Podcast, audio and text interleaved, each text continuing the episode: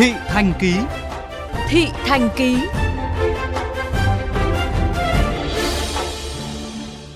Thưa quý vị, dịch sốt xuất huyết tại thành phố Hồ Chí Minh và các tỉnh phía Nam đang tiếp tục tăng mạnh, diễn biến phức tạp. Số trường hợp bệnh nặng và tử vong vì sốt xuất huyết có dấu hiệu tăng cao, gây áp lực không nhỏ cho hệ thống y tế và công tác phòng chống dịch. Trước tình hình này, thành phố Hồ Chí Minh bắt đầu tính đến các biện pháp mạnh hơn để quyết tâm khống chế dập dịch. Ghi nhận của phóng viên Huy Hoàng. 10 giờ sáng ngày 30 tháng 6 ở khu lưu trú cho người nhà bệnh nhân tại bệnh viện Bệnh nhiệt đới thành phố Hồ Chí Minh. Ông Đinh Văn Cương, 52 tuổi, ngụ tỉnh Lâm Đồng, cùng hàng chục người khác đang dõi mắt về phía khoa cấp cứu tích cực để trông chờ thông tin của người nhà. Theo lời bác sĩ thì sau gần một ngày nhập viện, vợ ông Cương đã qua cơn nguy hiểm ở nhà là sốt bình thường, nôn nói là cho ra bệnh viện, là thử máu, là bảo sốt xuất huyết, là bắt nhập viện. Trong quá trình hai ngày thì điều trị không ổn, là bảo cho đi cấp cứu từ à, chiều hôm qua từ 3 giờ đến à, 11 giờ bắt đầu là cấp cứu khoa tích cực đằng này nữa. Và đến giờ này là chưa được thăm. Tại lầu 1 khoa nhiễm D, bệnh viện bệnh nhiệt đới thành phố Hồ Chí Minh, nơi điều trị cho các bệnh nhân bị sốt xuất huyết. Tuy không có cảnh quá tải hay thiếu giường điều trị Song qua quan sát thì số lượng bệnh nhân đang lưu trú điều trị tại khoa gần như phủ kín các giường bệnh.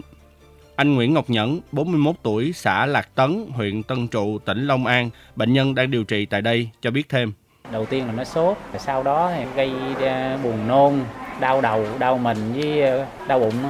bắt đầu mới nhập viện. Cái bốn ngày sau mới lên tới đây hơi trễ. Mà bác sĩ điều trị tốt, tôi cũng mau ờ, bình phục. Tôi vô đây khoảng chừng một ngày, một đêm là tôi tỉnh à. khu tôi là dưới quê mà, cũng có một số người bị rồi. Trước giờ thì mình cứ nghĩ là sốt xuất huyết là trẻ em bị với người lớn không bị. Mình cũng nghĩ y, mình không nắm rõ ha nên bị rồi mình cứ nghĩ là bị ờ, cảm sốt thông thường thôi.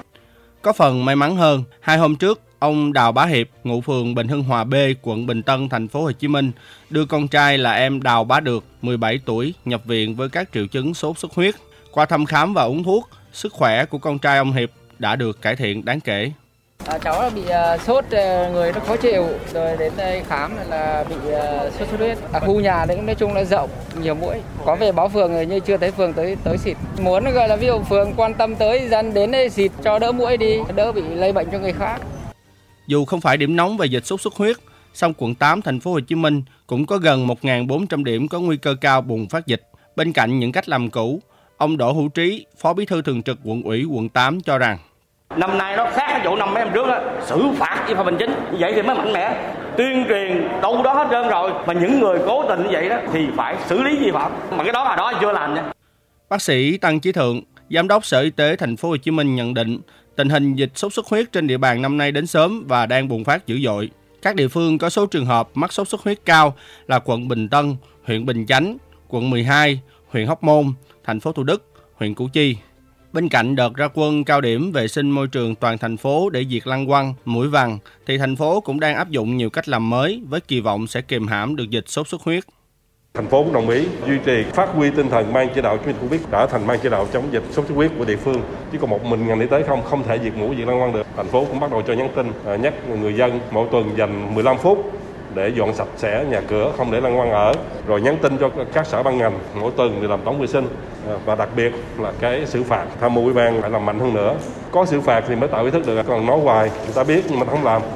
Kiểm tra thực địa và chỉ đạo công tác phòng chống dịch sốt xuất huyết tại thành phố Hồ Chí Minh sáng nay Phó Thủ tướng Vũ Đức Đam nhấn mạnh, sốt xuất huyết là bệnh truyền nhiễm đặc hữu. Tuy vậy, nếu không đủ quyết liệt thì tình hình hoàn toàn có thể vượt ngoài tầm kiểm soát. Nếu mình không có cái biện pháp quyết liệt mà để cái dịch này nó thành trên diện rộng thì mình cũng có lỗi lớn hơn là các cái loại dịch bệnh mà mình chưa biết kiểu như Covid. Tại vì cái này nó là truyền thống rồi mà mình không làm được.